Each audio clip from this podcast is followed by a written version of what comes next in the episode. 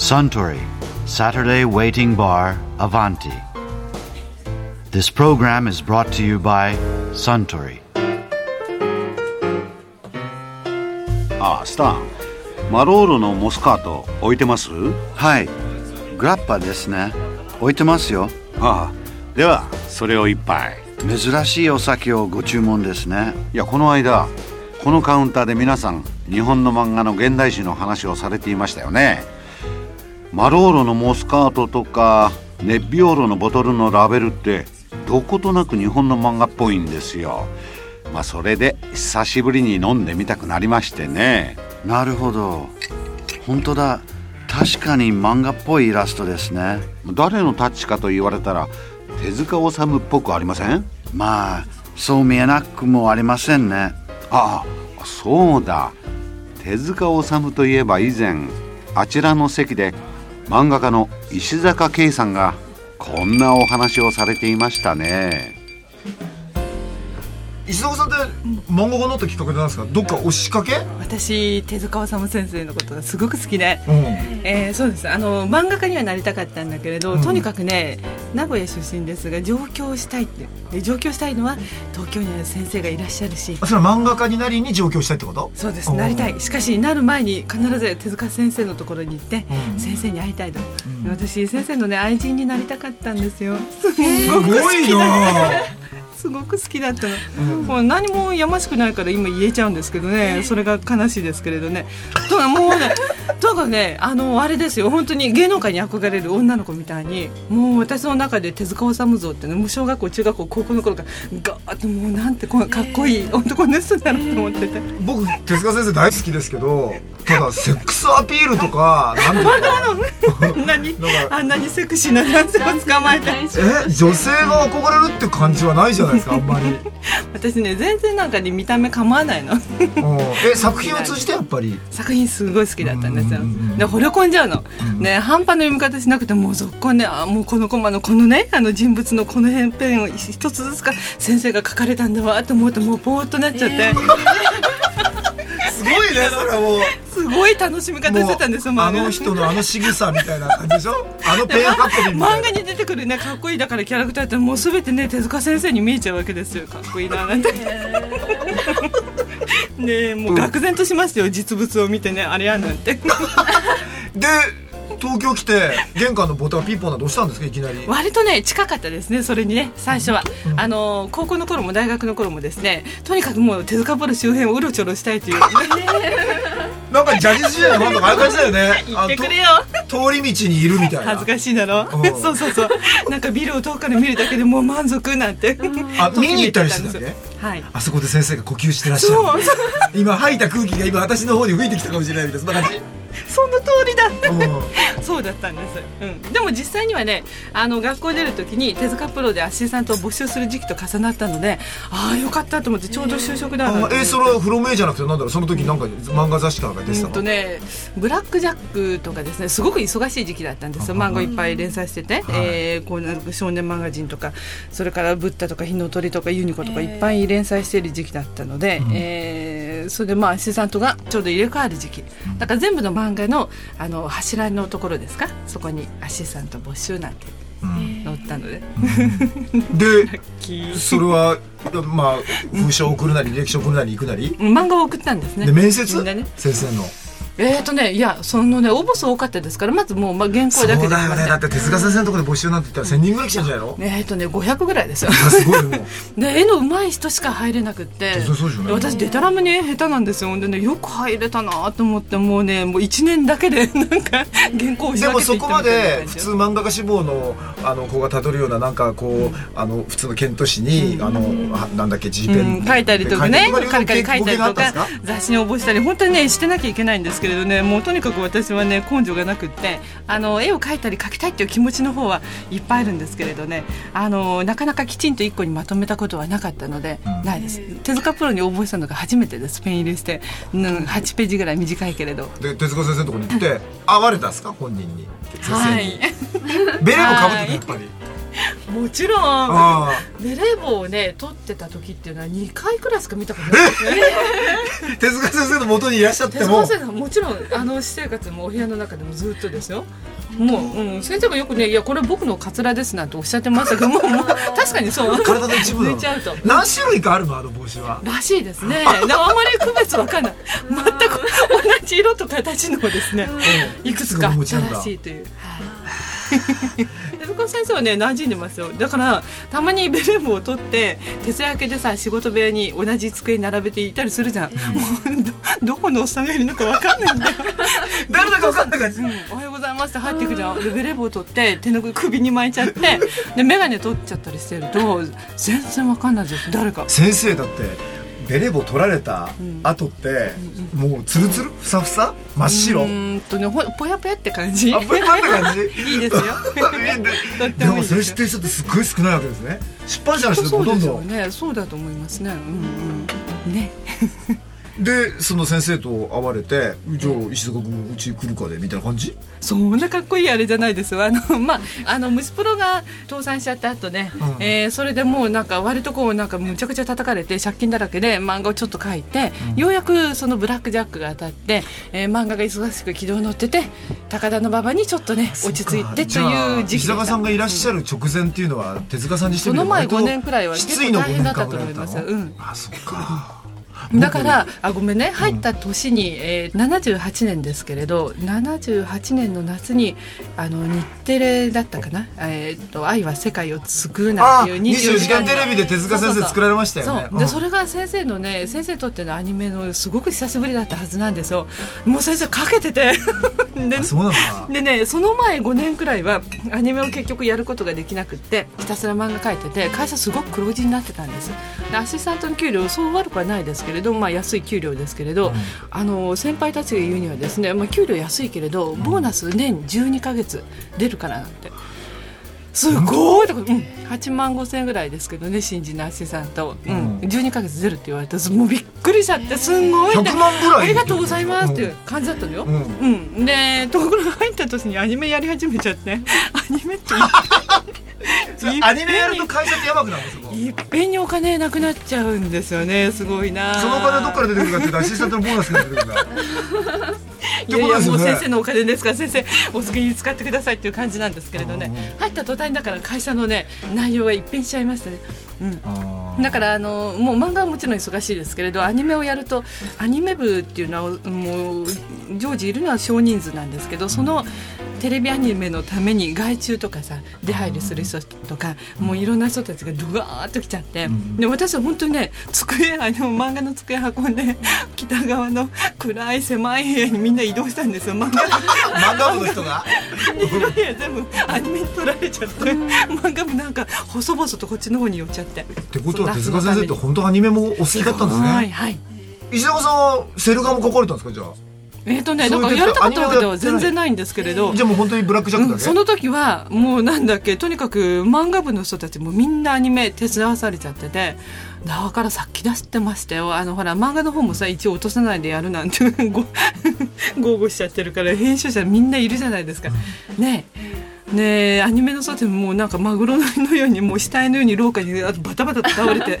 本当廊下に寝てんのよ。でもうあの頃ねもう先生も手伝うけどもうなんかね原稿によだれの跡とかがあるわけ。すごいんですけど。寝ててよだれ。ボロンボロンの状態。でマネージャーにねなんか朦朧とした状態で言ってるのを聞いたことがあるんですけれど、かあのみんなゴロゴロこう死んじゃってるじゃん、で階段の踊り場のあそこに隙間があったので15分寝かせてくださいってそう好き。マグロの間に？マグロとマグロの間に、マネージャーが「ダメです」って。あ先生が寝かせてくださいって。先生が寝かせてくださいって言ったらマネージャーがダメって言ったの？ダメですっていうぐらい？ちなみにじゃあその頃そのアニメやってた頃に出てたブラックジャックっていかなり石坂さん書かれてる？たくさん触ってますよ。だからね78年ブラックジャックもとってもね後半もう終わるちょっと前ですけれどねとっても載っていたし面白かったし迷子楽しみで。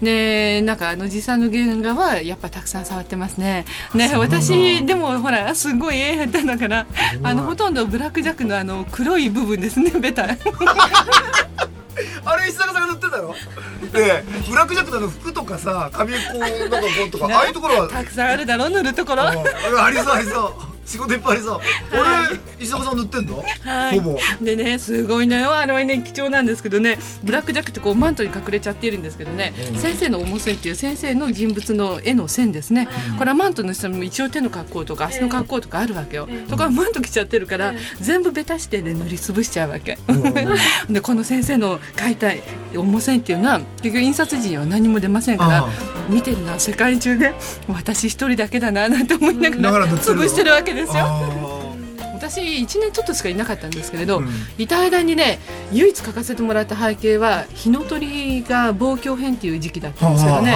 望郷編の砂漠のうん。砂粒、とね。延々続く砂粒それってねあのバカ砂粒難しいんですよあれね。結構ね上手な人が書くとねちゃんと遠近のあるねさ砂漠なので私は私は砂書いても下手だなと思ってまたホワイト塗って また砂砂打ち直したりしてて。すげえ下手なの。それってさあの例えばね板前さんになりたい人ってまずどっかの板場に入って皿洗ってそれからくなんかほら野菜剥いてとかいろいろあるじゃないですか、あれ漫画家ってそういう段階あるの？煮方焼き方とかありますよ。あるけどベタ方砂方 今の話だと。そういう言い方をするといいですね。なんかね階級がはっきりしてね。石坂さんって手塚プランじゃベタ方だったの？ベタとねうん。ラインと消しゴム。三原則です。あ、はいそのなんか板さんの副板長みたいな人はもっとなんかやってんの？じゃあ。そうです。顔型とかさ。そうそう焼き方とかねだとね顔型顔型はねあの手塚プロはないですね。あの人物はもう全部手塚先生が書かれてますから。もうこれはもう徹底的にうん、うん。ね、手塚先生なんかとにかく相当に書き込んじゃった後の背景でも気に入らないともうボロカス怒っちゃって誰ですか？誰これを書いたの？ひでえことしやがる。っ てすげえ怒っちゃって。全部書き直すとかね。きついだからあのほら編集の方はとにかく早く終わってくれればいいですから、ねもう先生そんなこと言わないでっていう感じだったんです そんな編集の人におだてたりしてこういいですよこれとか そりゃそうです。いいですよでもね下手なことは言えないですね。あのー手塚先生はやっぱりね怖かったですね。怖いの？怖かったです。あのそね。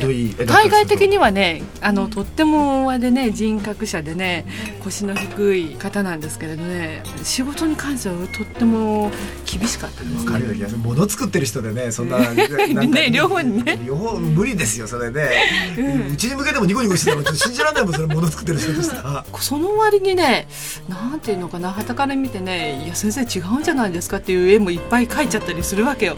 で例えば私は80年、うん、に入る頃ですからあほら原宿だと竹の子族のファッションとか、ねそんな時代ですね。ところが先生の描くさアップトゥーデートなものに関して先生がちょっと弱かったりするんだ。うん。例えばディスコシーンなんかで絵があるとするじゃんか、でね先生の描いているそういうなんかそういうところで踊っているちょっと悪そうな若者たちっていうのは もうどう考えても60年代後半とか70年の ヒッピーの格好なんですよ、でなんだかこうベルボトム今だったらおしゃれだよ、うん。であの頃誰も、このなんかね絶滅した後ね。末広のパンタもうもう絶滅いいところでね長いこうベストとか、うんバンダナで巻いてる あとか。でバイク乗ってる暴走族はみんなマフラーこう なってますよこれ違うだろうって あとねあ私が行った時にね、えー印象的だったのはちょうどね西武ライオンズができた頃ですね。うんであそこのライオンズのレオ君を描く、うん。キャラクターで契約して描くっていう時だったんですね、ほんであのレオ君が野球をやってるっていういくつか書いて、これこれ言われる。あのレオ君がこうバット振ったりなんとかしているあのレオ君の耳のベタは私が塗りましたね あそうなんだ。原画塗ったってことは今流通してるものはシールとかさ色なってんじゃない？あ石坂さんが塗ってるんだ。ちょうどその頃ちょうど、うん、あの原画がね何点か出てきた時ですけれどね。でおかしいのはね手塚先生ってすげえ野球音痴だと思うんですよ、ねまあ野球漫画も書かれてないですけれどね。スポーツ漫画ってねあんまりないですもんね。割と運動好きじゃなかったと思うんだけど、でバットを振ったりボール投げたりするのが右だったり左だったりみんなめちゃくちゃなんです普通ね先生のは先生の人物なんていうのはもう一個もね、あのーなんだっけ迷いがないというか間違いのないペンをもうパッと一発で決めて書いてるんですよ。あのレオに関してはもうね書いては消して消してっていうね鉛筆の跡がいっぱいあってどこにどうね野球のこれをやってればっていうのがもうとっても苦労された跡があって本当に野球好きじゃないんだな。って思ってねでも そうまたに得意じゃないものでも一生懸命書いてるとすごいですね。ねでそれなりにちゃんとねあのやっぱりこうなんか右バッターだったり左バッターだでったりするんだめちゃくちゃ。あれ逆反して印刷したはずですよだから。頭いいもうできません。直せませんってできなかったんじゃないかな。ねさっきのその無法者とかね、ディスコに出てくるなんか不良とかさ、あの暴走族がそのマフラーバーとか言って 石坂さんご覧になってて先生ちょっとこれ古いですよさすがに言って。あのーみんなねこう進言したりしないの？怖くて言えない。うん誰も言えない。言うわけないですよ。とにかくあのね言わなきゃそういう時だって。それがおかしいんだけどなんかあの先生ってねいらっしゃる部屋が違ってたんですね。違う階に先生の部屋があってでそこにはこちらから電話することはもう絶対できないんです。マネージャーだけなんですよ。ほんで編集の人なんかが「先生まだですか?」なんてとんでもないっていうふうに電話なんかさ「もうなんでかけてくるんですか？バシャン!」ってうんすごい怒ってる、で先生はとにかく自分の方からあの背景を取りに来てねあの指定があるから取りに来てくださいとか原稿ができましたとかまたもう一回見せてくださいとかっていうその先生から連絡があった時だけみんな持っていくんです。よって。同じところでやってるんじゃないんだ。違います。昔はねあの練馬にに仕事場があった時はそうだったらしいんですけど、そんなこれはもう怖くて想像できないですけれどね。私がいた時代は全く別の部屋にいらっしゃっててだからまあ仕事場は何か失敗しても一応チーフがちゃんと見てあの先に直してくれたりとかですね。それからチーフに分かんないことを聞けばっていうあのクッションが置けてたんです、うんうんうん。ただおかしいけれどねあの我々の部屋で喋ってるじゃんか？で 悪口言ってたりするのがねなぜかよく先生ね 聞いてたかのようなね。なんかコースかなんか伝わってんじゃない？こ うなんか。コース？安っぽいの？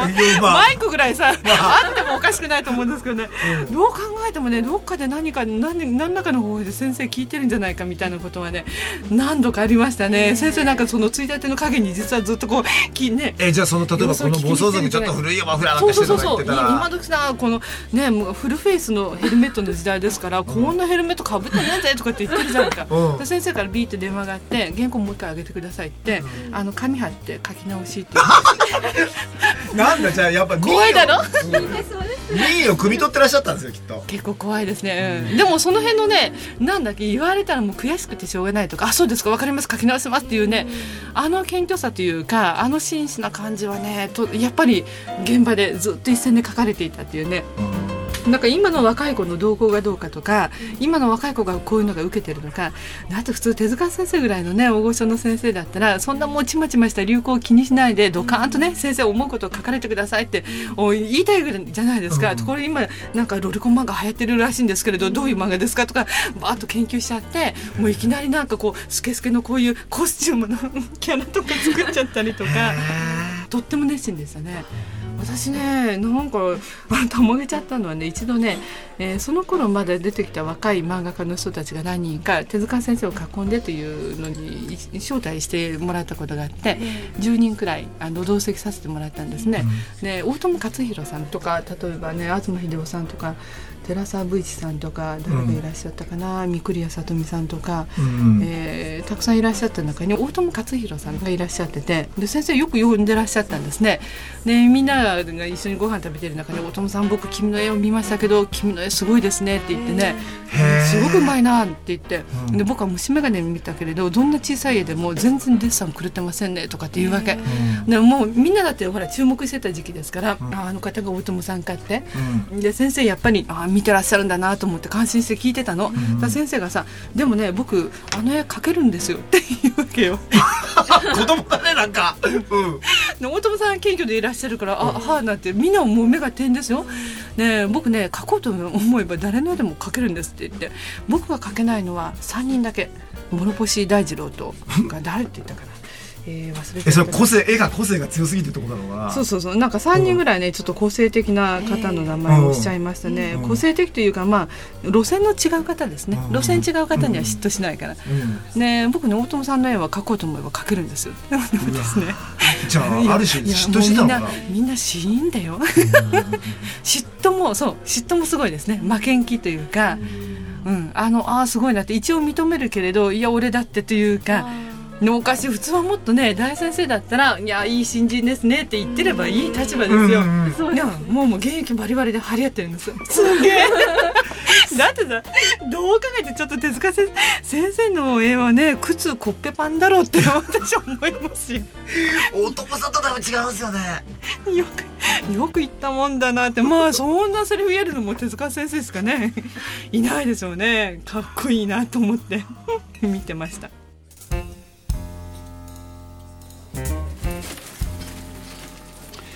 いやー石坂圭さんのお話面白かったですね。あスタンマローロのグラッパをもう一杯かしこまりました。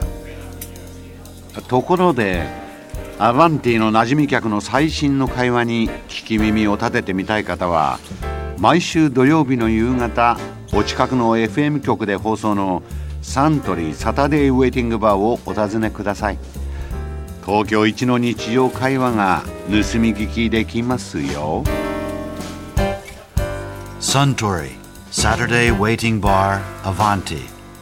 This program was brought to you by Suntory.